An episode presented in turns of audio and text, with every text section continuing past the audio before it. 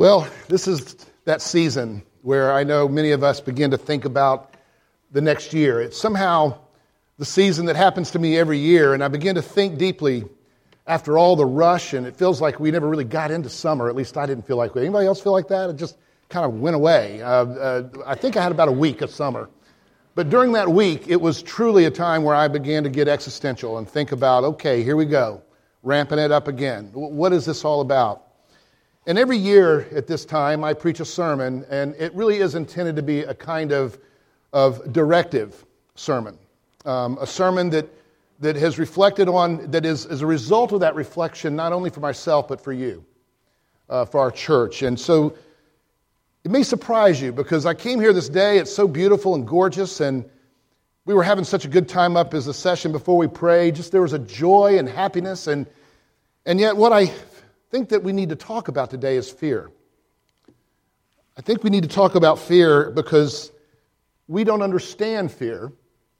But I think at the very heart of the spirituality that we might need to pursue this year as a congregation, it's fear.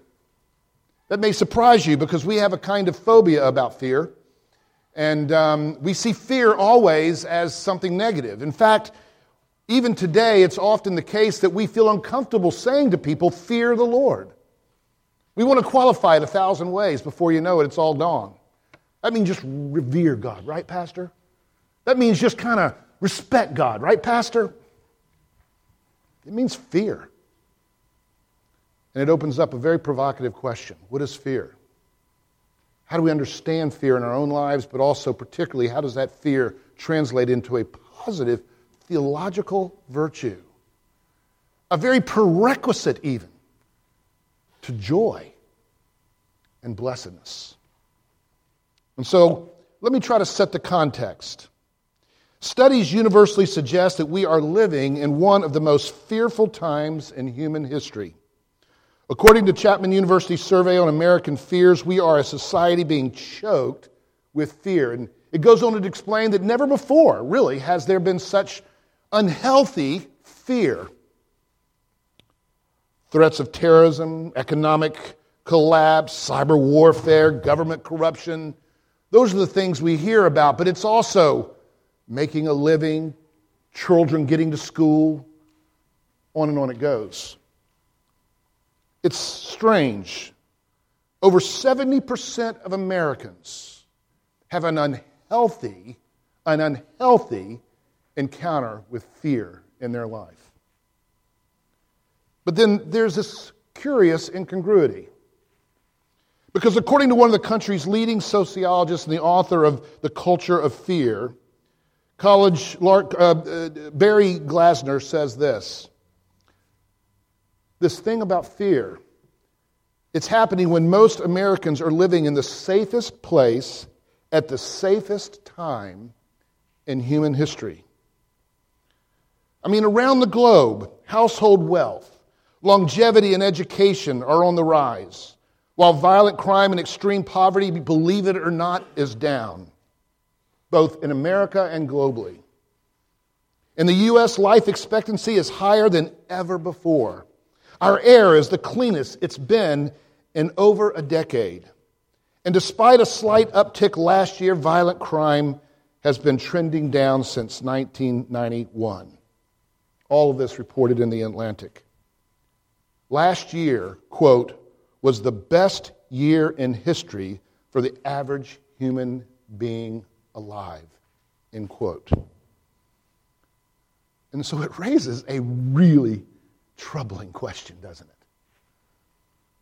How is it possible to be living in the safest time in human history yet at the exact same time to be so scared? There's a three part answer, the third of which will bring us to our scripture. But before we do that, let's pray. Well, Father, we, we call upon your presence as we embark upon a topic that perhaps we might be honestly resistant to hear. For while we hate fear, we, we gravitate towards it. We even love it. And Father, we pray, therefore, that this sermon would be more than a patty cake exercise of, of entertainment, or that we would forgive us, Lord, but that, Lord, you would help us even now by your Spirit to repent of lazy minds, that you would help us to repent of expectations that would in any way thwart a sacred rhetoric known as a sermon. The rhetoric of God to us. Lord, come, reason with us, argue it out with us. May we encounter you this morning, the true God, the, the God, the mind of God. And God, your mind is the only mind we should fear even if we should also find it incredibly powerful and joyful, leading. Come, Lord Jesus. The wisdom of God unto salvation come. We pray in Christ's name, amen. Well, so I set you up that there's at least three general consensus reasons why, uh, well, I should say two consensus reasons, and then one that would come into our context here, why we're facing so much fear.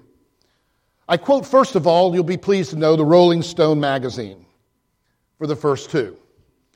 And then the third, I will quote Scripture. But let's look at it. First, according to the Rolling Stones article, Why We Are Living in an Age of Fear, two answers emerge. And it was actually quite a good article. Back in my day, the Rolling Stones didn't write like this. Just saying. But why is this so? Well, the main reason it is described through the research that's, that's quoted there and studied, et cetera, et cetera, the main reasons for this is that there's a lot of power and money and avail, available to individuals and organizations who can perpetuate these fears. For mass media, insurance companies, big pharma, advocacy groups, lawyers, politicians, on and on and on it goes. Your fear is worth billions.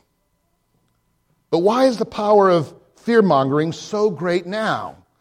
Well, see, that's, that's coupled with this rather new and unique context that we call uh, modern media, or the myriads of media forms that are now available to communicators to intrude upon our consciences and our souls, if not to have omniscience, omnipresence in our lives. Think about that.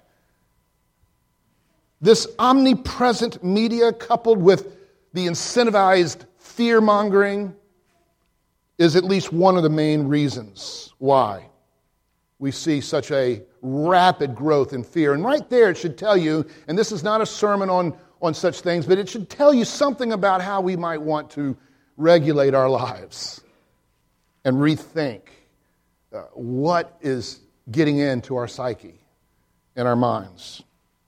But then there's a second reason that's also quoted in this article, and it, and it goes in quite an elaborate uh, description of, of the modern research of brain science.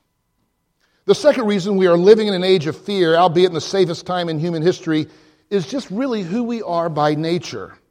Again, based on the recent discoveries from brain science, the fact is according to Stanford neurobiologist Andrew Huberman, quote, the more we learn about the brain, the more we learn it's not something that's supposed to make you happy all the time. It's mostly a stress reactive machine. Its primary job is to keep us alive, which is why it's so easy to flip people into fear all the time.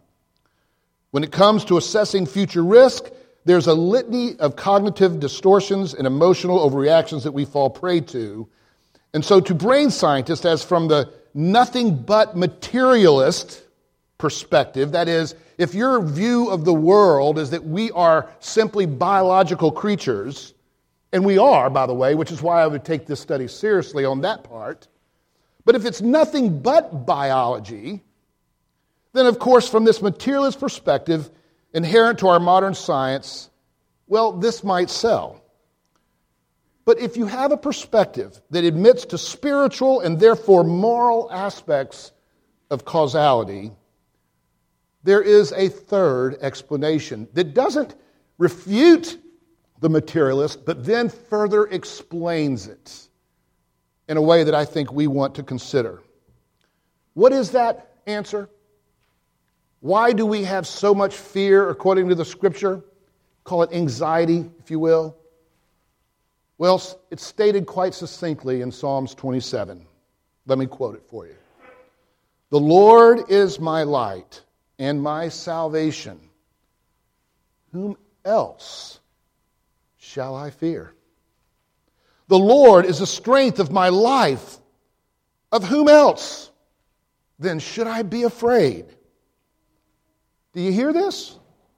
That is, when we cease to fear God as our ultimate and only real omnipresent and omnipowerful event in our life, or being in our life, or whatever thing, just for a moment, if you will, in our life, when we cease to fear God as our ultimate, omnipresent, omnipowerful thing, which is worthy, therefore, of our fear, then everything else becomes present and powerful.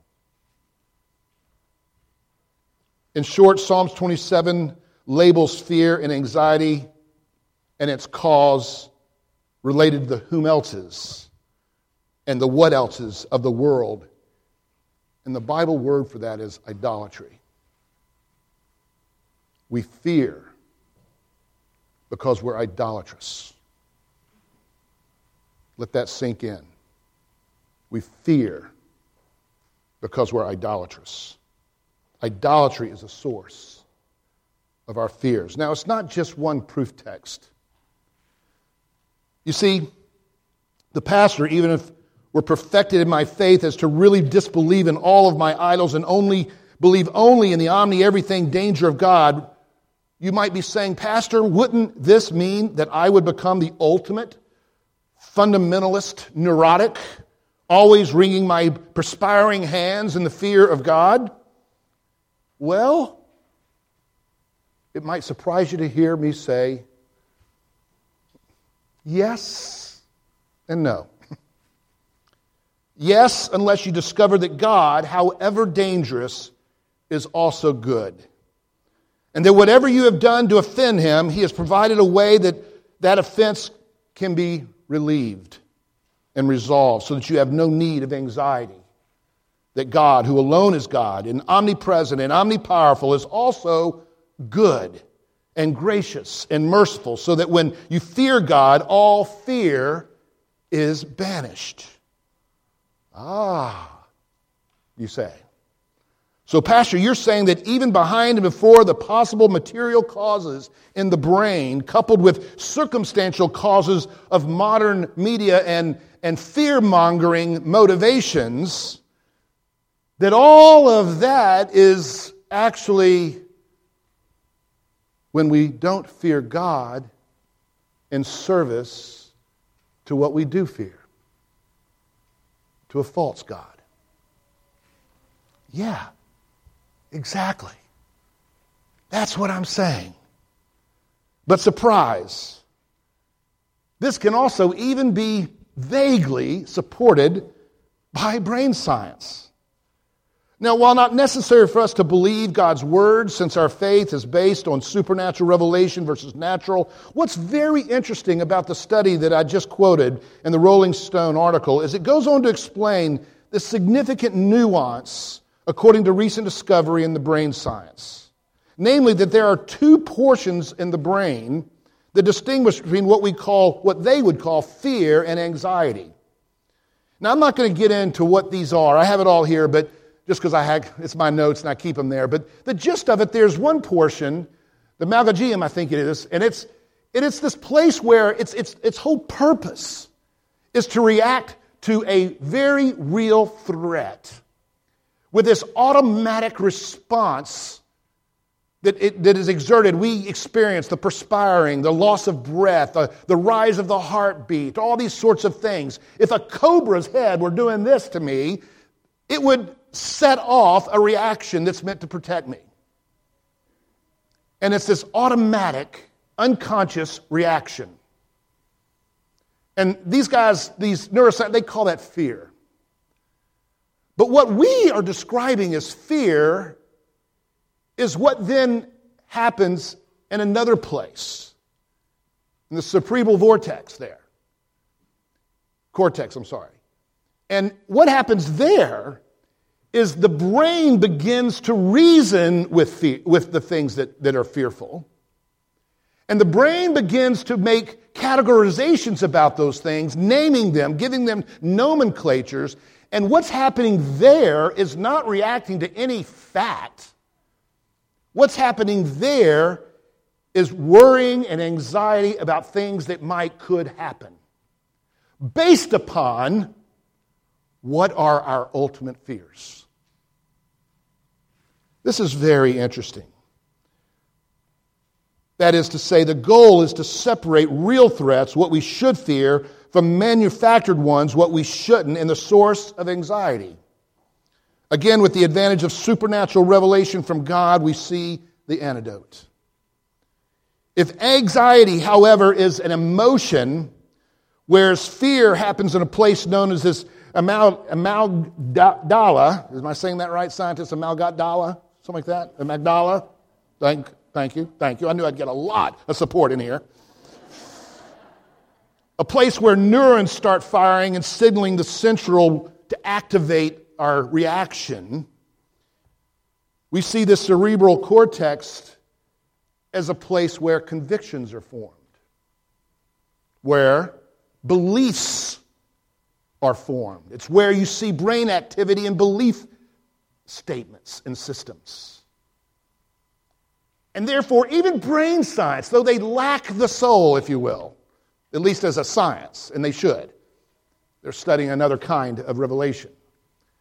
But even science acknowledges that there's this place in the brain where faith is, is at least located in a rational way. And that's where anxiety is. The scripture, thousands of years ago, said as much. Our fear is a faith problem. But more than that, it's a fear problem. And it's not because fear is wrong, it's because wrong fear is wrong. I hope you're getting this. Because this all sets us up to this amazing prayer in Psalms 119 which I would like to make the prayer of our congregation this year. Here again, listen to it as I read it. Teach me, O Lord, the way of your statutes, and I will keep it to the end. Give me understanding that I may keep your law and observe it with our whole heart. Lead me in the path of your commandments, for I delight in it. Incline my heart to your testimonies and not to selfish gain. Clearly, there's this incredible focus in this prayer and throughout the Psalm 19, 119 on God's word stated in the various ways and in the most positive light in terms of wanting it, desiring it, hungering for it, praying for it.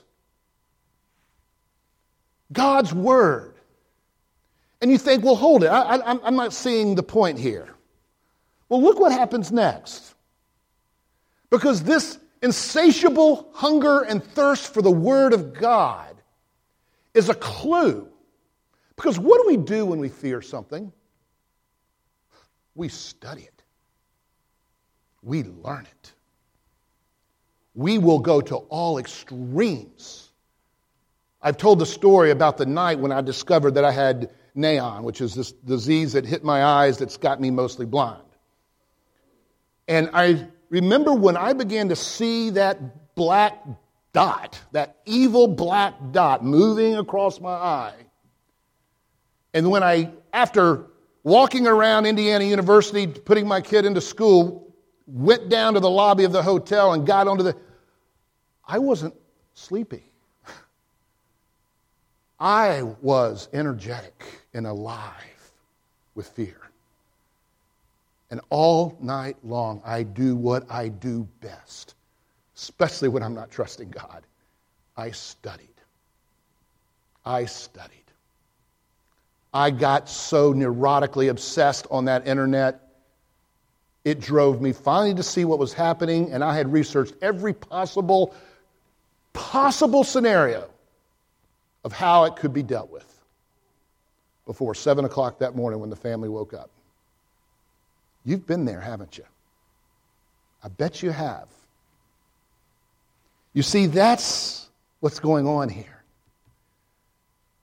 This is someone who's located something so fearful, so omnipresent, omnipowerful, that it has power like no other power in the world to affect my destiny, my life, the very balance of my life, standing in the hand of this one that the psalmist fears, that he finds himself insatiably driven and attractive to know that God.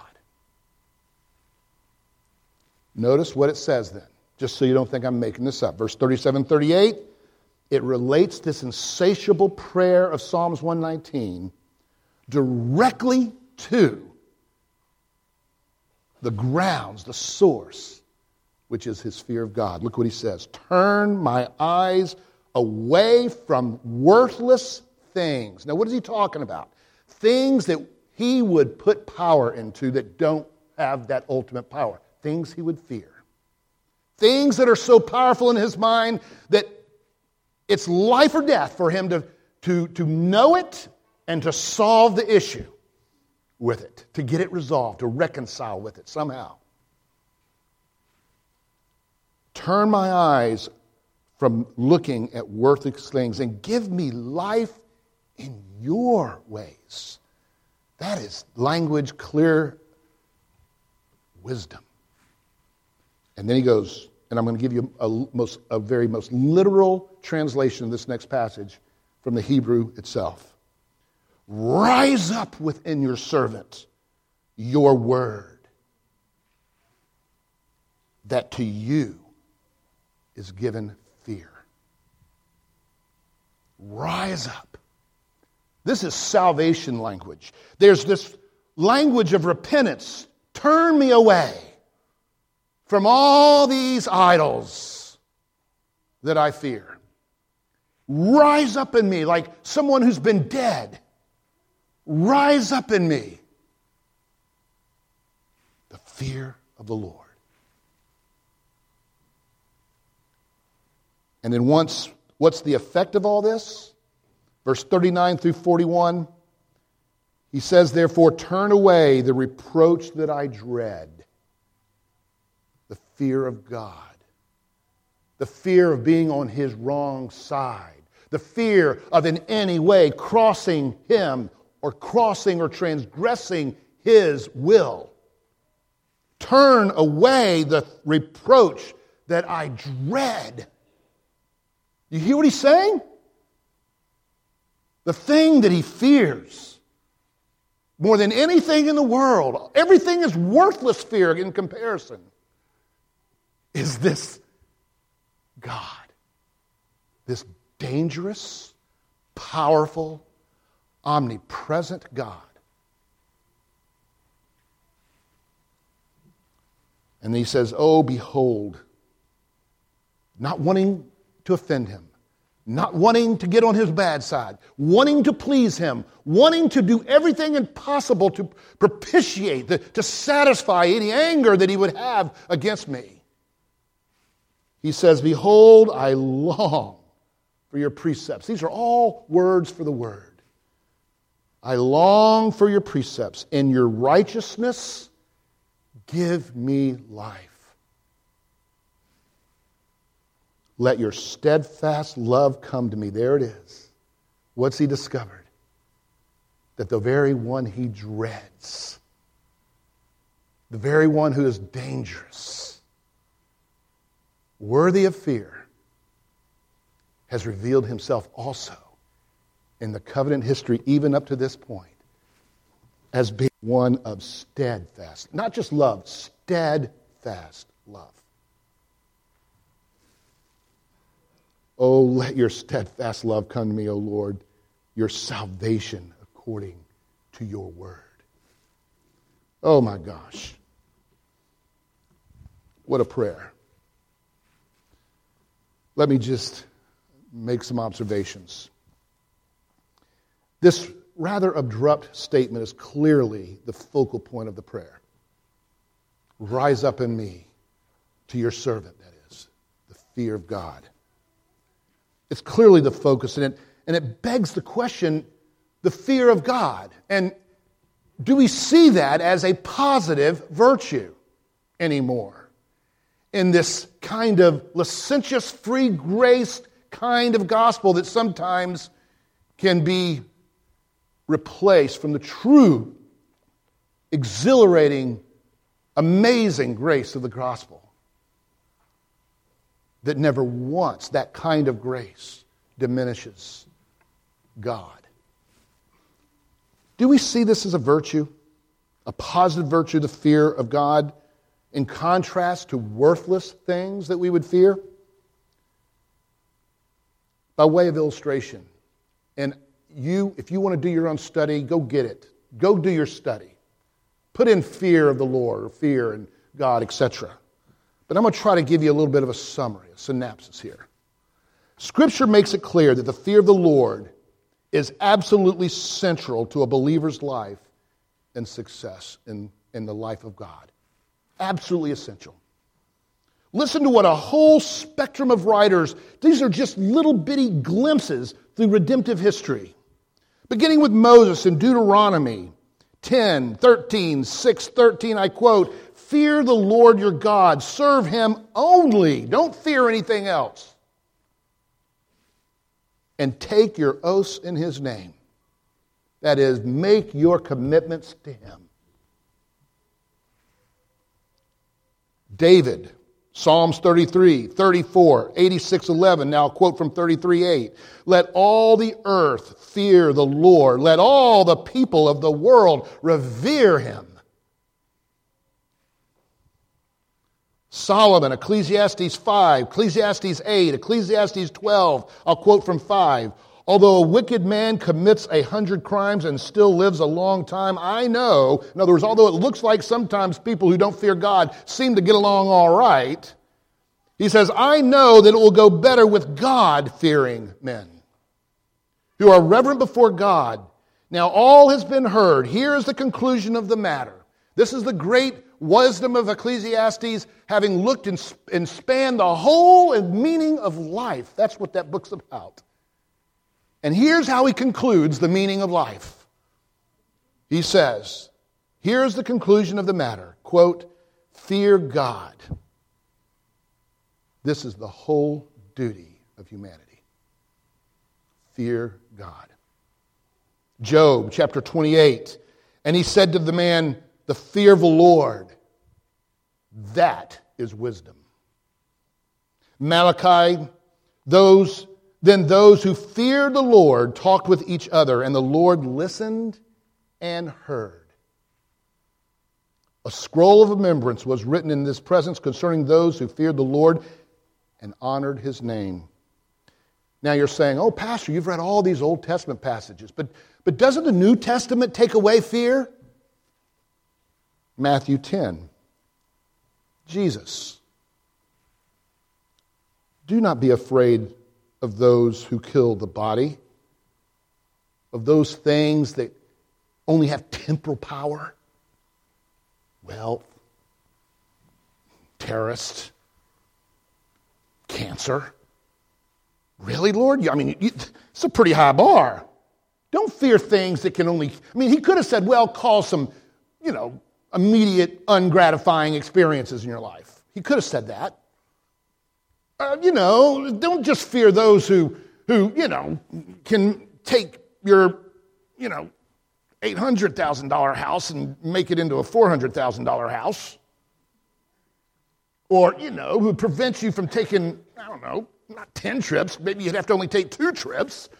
I mean, don't, don't fear those kind of things. No, man, he went right at it. Don't fear.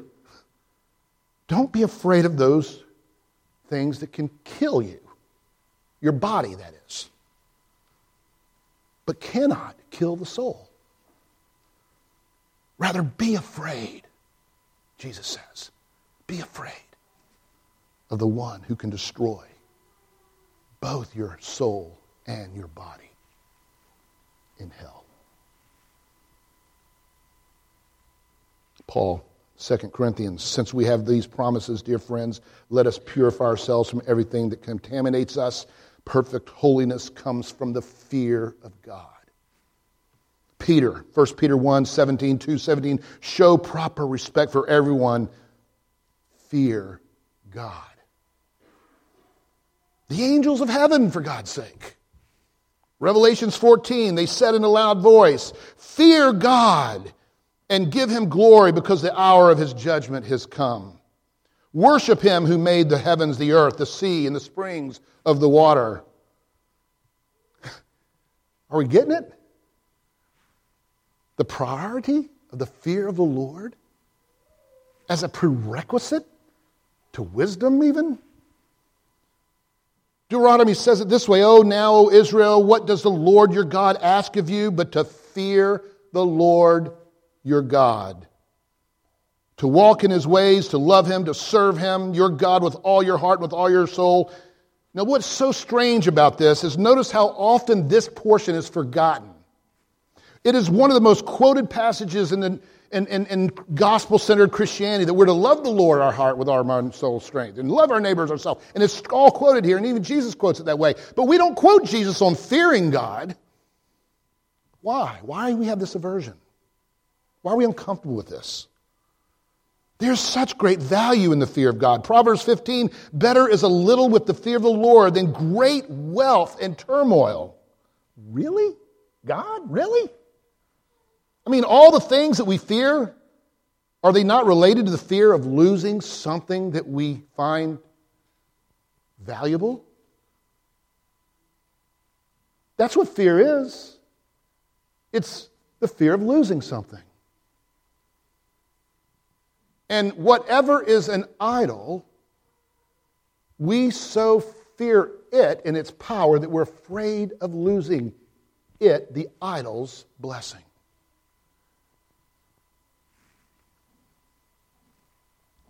Remember where this context came from. We live in history in arguably the safest time ever for humanity. We live in a time when we live longer, live with wealthy access. These are generalizations. I know there's some real problems in here. I won't get into that. And yet we're the most fearful people in the world. Why? I mean, I just thought of a, a reason. Jesus kind of said what we've already said when he said, Watch your heart, for your treasure is where your heart is. Where is our treasure? Really? What is it we fear? That's our treasure. It's what we treasure most. And it, whatever that is, will result in a correlation of, or a reciprocal, all these, a domino effects of planning, of work, of study, of research. Under that treasure will be assumptions about your life that without this it could never be good kind of assumptions. Oh, I've got to get my kid in a name brand college, and if I don't, all hell will break loose in the world fear. Or I have to have this certain lifestyle. I hear, me, I hear me say it all the time. I hear it in so many ways in us. What we fear. And when you listen to it, it's like, oh, why are we working so hard? Why, why don't we have much time? What, what is it? What's going on here? It's not the fear of God. I'm sorry. It's not the fear of God.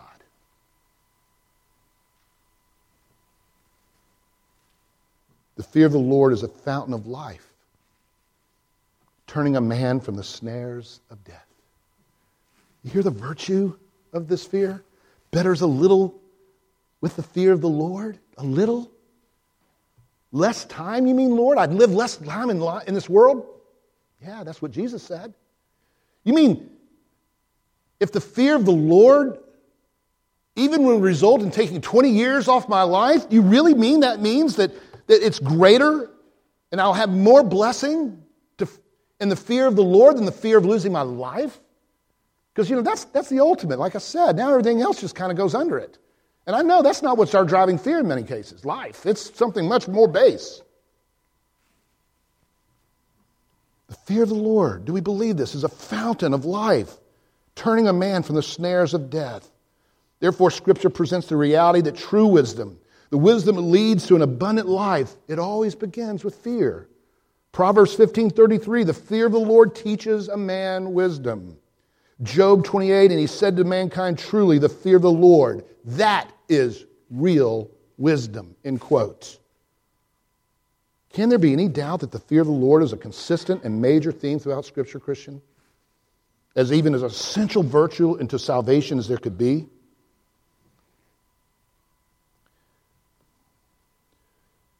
Psalms 119 is an amazing psalm. On the surface, you think that it's all about the Word. It's the very longest psalm, and every single stanza without exception speaks directly to the Word, the issue of the Word of God. It's all said in different ways and different manners precepts, you know, promises, covenants, all this stuff. So, at first glance, you'd think, well, Psalms 119 is about the Word of God.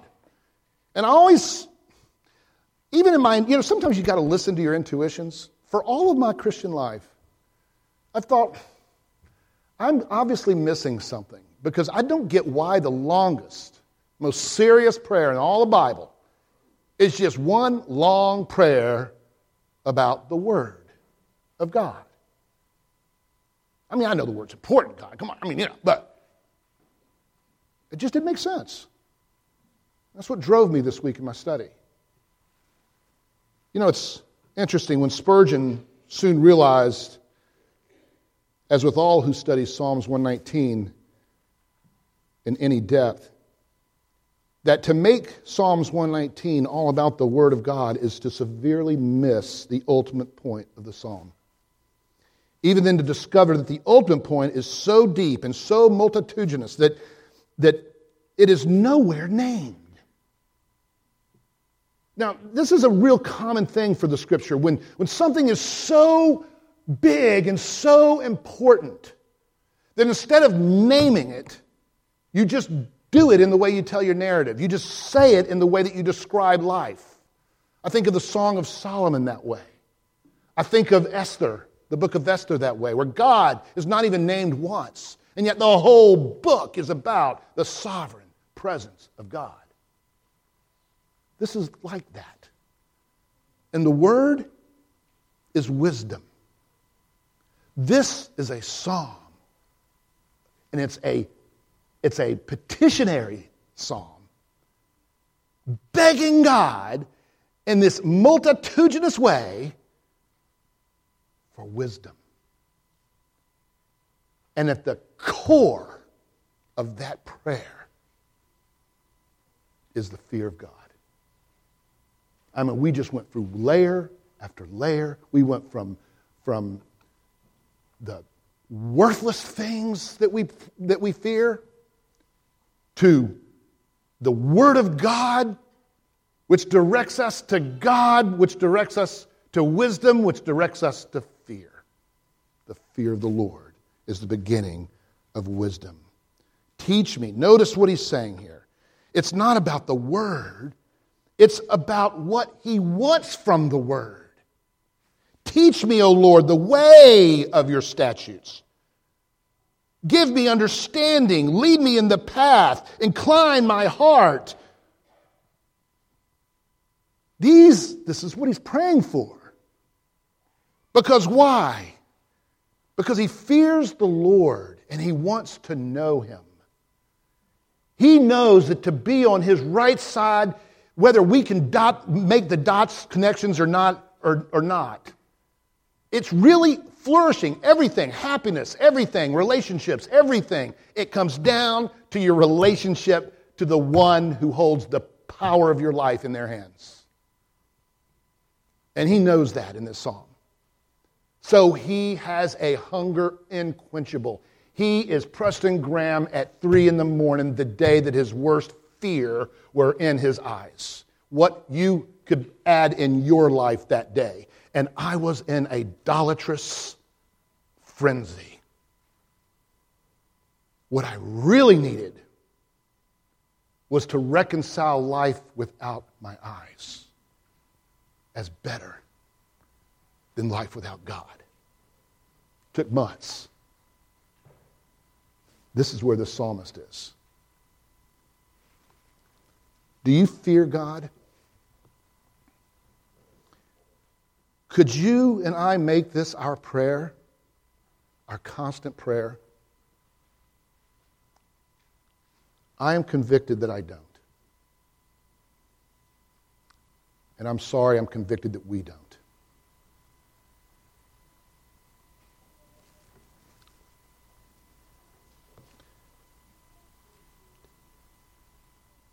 We come to a table. I know you've heard it perhaps before, but often we hear only the end. This language of Lucy who encounters Aslan, the metaphor, of course, of Christ. Here's how this all goes. I love how it ends, and I ended it there for you in the meditation because I didn't want to get you to the quote that you probably already know for emphasis' sake. Lucy has just encountered Aslan, and she goes to the beaver and she says, Is, is, is, is he a man? Aslan a man? Mr. Beaver stir, said sternly. Certainly not. I tell you, he is the king of the wood and the son of the great emperor beyond the sea. Don't you know who is the king of beasts? Who is the sovereign? Who is the all powerful one? Who is the all present one? It's Aslan. Aslan the lion, the great lion. Ooh, said Susan. I thought he was a man. Is he quite safe? I mean, I shall feel rather nervous about meeting him, a lion. That you will, dearie, and no mistake, said Mr. Beaver, Mrs. Beaver. If there's anyone who can appear before Aslan without their knees knocking, they're either braver than anybody or just silly. Now, what does he mean by silly? You know what he means. One of the most consistent contrasts to the fear of the Lord as the wisdom of God is a fool. That's where we have, of course, that famous explanation by Mr. Beaver. Don't you hear what Mrs. Beaver's telling you? Who said anything about safe? Of course he isn't safe, but he's good. He's the king, I tell you.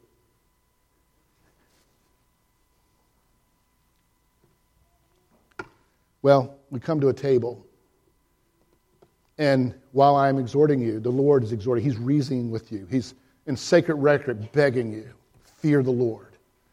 Don't be afraid of fearing the Lord. Fear Him.